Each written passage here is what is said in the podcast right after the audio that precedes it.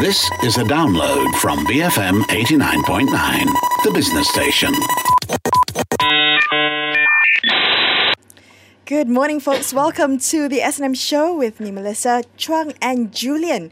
Uh, today we'll be looking at the impossible trinity, the idea of an impossible trinity, or also known as a trilemma.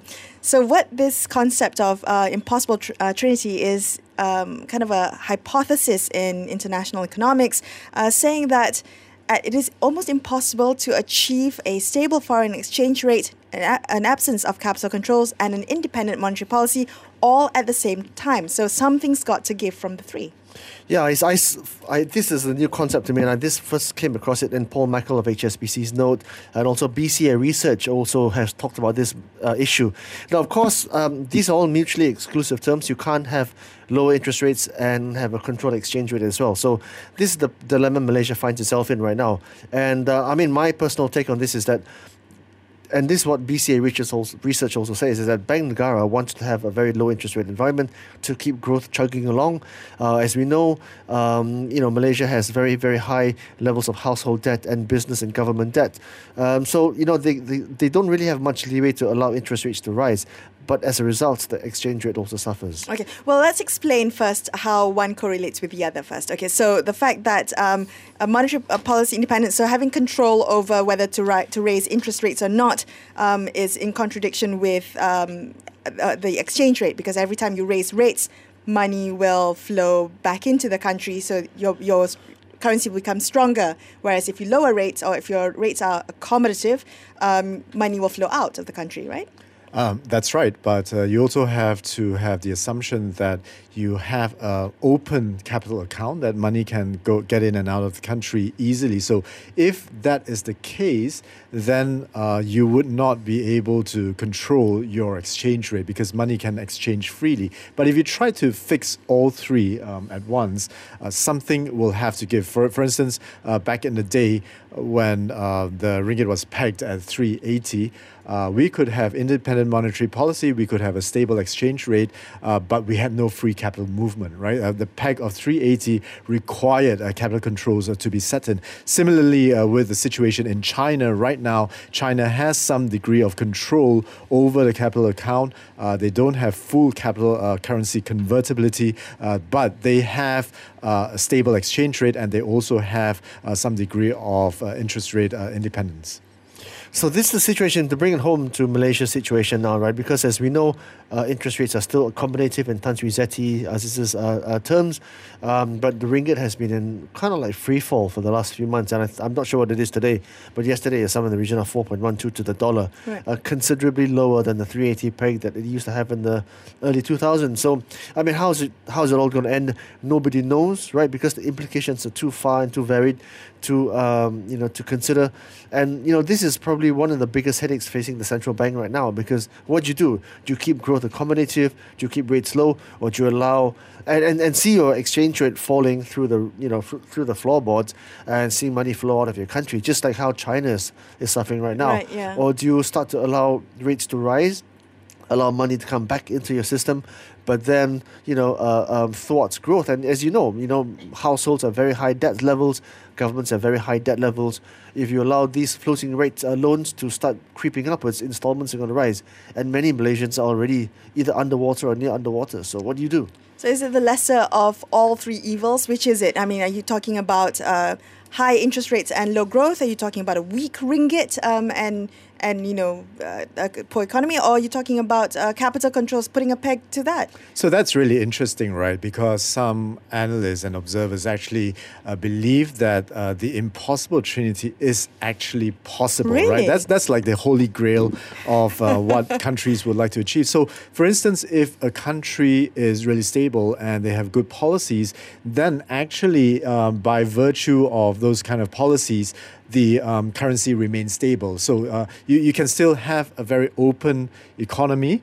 Um, and because investors believe in your currency, you, you have a stable currency. When you reduce interest rates a little bit to accommodate your fiscal policies, uh, that outflow of money would not be great because these uh, speculators or investors actually believe in your policy. I suppose uh, that remains something that is quite theoretical, but what it also implies for Malaysia is that there are some long-term factors that need to be addressed in the country, and these long-term factors may find itself in things like um, you know the education level of the country, the conducive environment by which we live in, the uh, eradication of uh, uh, corruption, and all So that. thing. governance- governance Yeah, issues, A lot okay. of governance and accountability issues. So surreptitiously, the prime minister was publicly uh, talking about how he doesn't think Malaysia is a failed state, and the fact that he's you know allaying and making public statements about how Malaysia might be a failed state is in itself very telling, because you know part of the reason why the ringgit is where it is is because of concerns of the political stability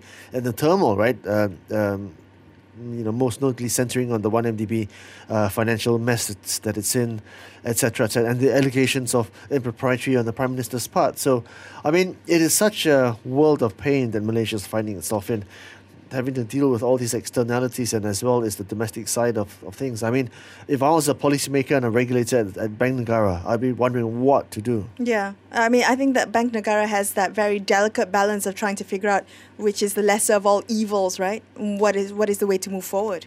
Yeah, but if you follow uh, actually a blog, uh, this is called econsmalaysia.blogspot Yeah. uh, dot com, uh, and the guy behind it is actually a practicing economist. Uh, he He's called- got an interesting view because he doesn't think that. So what if the exchange rate is collapsing? So what if the foreign reserves are dropping? Doesn't matter, right? That's what he says, right? That's right, um, and he, he thinks that uh, actually you, you don't really need foreign reserves uh, in a flexible exchange rate environment because uh, currencies would adjust according to the value of the country, and uh, if it gets low enough, uh, people come in and actually adjust. Uh, these uh, foreign exchanges because we are no longer in a fixed exchange rate Right. uh, system. So, uh, market forces will come into play here. Do you guys agree with him? I don't know. I mean, you know, foreign exchange is like your your cash savings, right? You know, you know, you have that psychological barrier that if it all goes to pot, at least I've got some money in the bank that will tide me over, right? Because you know, having enough money to, to pay for X two, three, four, nine months of retained pots is a bit like saying I've got enough money to pay for household expenses. If I don't have that cash in the bank, I can't, I can't, you know. F- foresee and predict that money is going to come in and, and, and buffer my situation when, mm. when times are low. You, you can't do that because it's, it's, it's such an unpredictable external environment right now. So I'd rather have the cash in my bank so I know that if it all goes to hell, at least I can pay for rice for my, for my family, right? Yeah, that's right. To take to bring, to bring it home to the individual. And and um, this blogger also cites uh, a case where he recently met an Australian de- delegation, um, and and we also confirmed this with Bentley Brunn, right? When we spoke to him, that uh, we asked them whether they are worried about that uh, that crashing Aussie dollar as well, and none of them are worried uh, because uh, they the the banker Reserve Bank of Australia and uh, for that matter the Bank of Canada and the Reserve Bank of New Zealand have all aggressively cut interest rates and talked down uh, their currencies. As though it was the right thing to do in the face of this uh, commodity pricing. They are commodity exporting countries. Um, these uh, cheaper currencies would actually benefit them, and it's a testament to uh, the the case that you, if, if it's cheap enough, market forces would come I find in. that astounding. Yeah. Jules, because yesterday when the Shanghai dropped by six, Shanghai exchange dropped by six percent, the Shenzhen dropped by six point six percent. You know the metals market had a huge collapse as well. Copper dropped to six-year lows, aluminium dropped to six-year lows. These are Australia's primary products, right? And for them to say it's okay, I don't mind being paid less for my stuff now as long as I get I get. Not that they don't mind them. being paid less. They, they can be paid more from a, a higher volume viewpoint because the, Correct. the But- commodity is so cheap right now But that that's people the danger of this supposed race to to, buy the more. bottom because it's like all of us are being in the market and all of us are selling you know, vegetables and meat. And we're going to say, Jules, I'm going to undercut you because I want to sell more product than you, but I'm going to sell at a lower margin, but I'm just going to move my produce, right? Where does that stop? And that's the problem with this race to the bottom. Well, that that is a cash flow consideration, right? But from an economics uh, policy consideration, this guy is saying that it's no point actually using your foreign exchange reserves to defend your currency because at you some can't, point, yeah. at some point in time, uh, the real value of it would emerge, uh, would surface, and, and you would have wasted all your Right. money just trying to defend it. Uh, Much but like- I, I suppose some short-term housekeeping uh, would Is be in order, yeah. Would be in order. I suppose uh, the the question is when, right? Do you catch a falling knife, or do you wait uh, for it to go down to such a level, and at which point then you send a very very strong uh, signal to the market that you mean business and and get in very convincingly. We'll try and answer that question after. So, a word from our sponsors on BFM 89.9. It's now 9:47 a.m. We're continuing our look um, at the impossible trinity here on the S&M show. Can it be achieved? Now, according to a recent blog post on um, Malaysia Finance, um, Familiar. he sounds familiar. yeah, he sounds Yeah. familiar. Well, he reckons that um, it's only a matter of time that Bank Negara will be forced to raise rates, but it's that's not necessarily a bad thing. He reckons. Yeah, I mean, I think, I think you know, obviously the you know Dali there is considering the the wider implications of where the Malaysian economy is, and um, you know, considering the amount of outflows from Malaysia's risk assets in the last few months, you know, we are officially in bear market territory, along with 22 other stock markets around the world, uh, Russia, um, uh, uh, Singapore, of course, uh, Thailand, of course. You know, we are probably, in by some interpretations, in the middle of the latest global financial crisis. Yeah, I think that Okay. the, there was a guy who wrote a blog post yeah, about that, right? Uh, yeah, economic collapse. Uh, Yes. Michael something or other.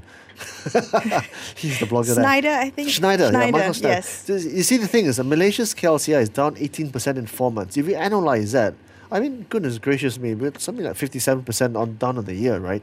The, the currency is, that, what, down 20% on, you know, the last one year. It's it's very, very bad. And I, I don't know. I don't know if it's quite that bad uh, because I don't know what kind of impact or repercussions this would have on the rest of the general population. But certainly for traders and speculators in the stock market, it'd be like they'll be crying right now and they'll be bleeding. Um, but yeah, I, I suppose if you want to say that the stock market, to what extent uh, that the stock market reflects actual economy, uh, then uh, that you you may be in for some you know hard answers. Okay, so the other component of, of the BCA research report that I read um, says that in tough times as this, you want to have a resilient and and and, and uh, quite you know um, stable domestic economy. The problem is if you look at loans growth and you look at um, uh, all those lending metrics of the last few months, Malaysia hasn't really been doing that all that well. That's because we haven't had much consumption and much growth on those fronts. You look at it, car sales are down for on multiple months.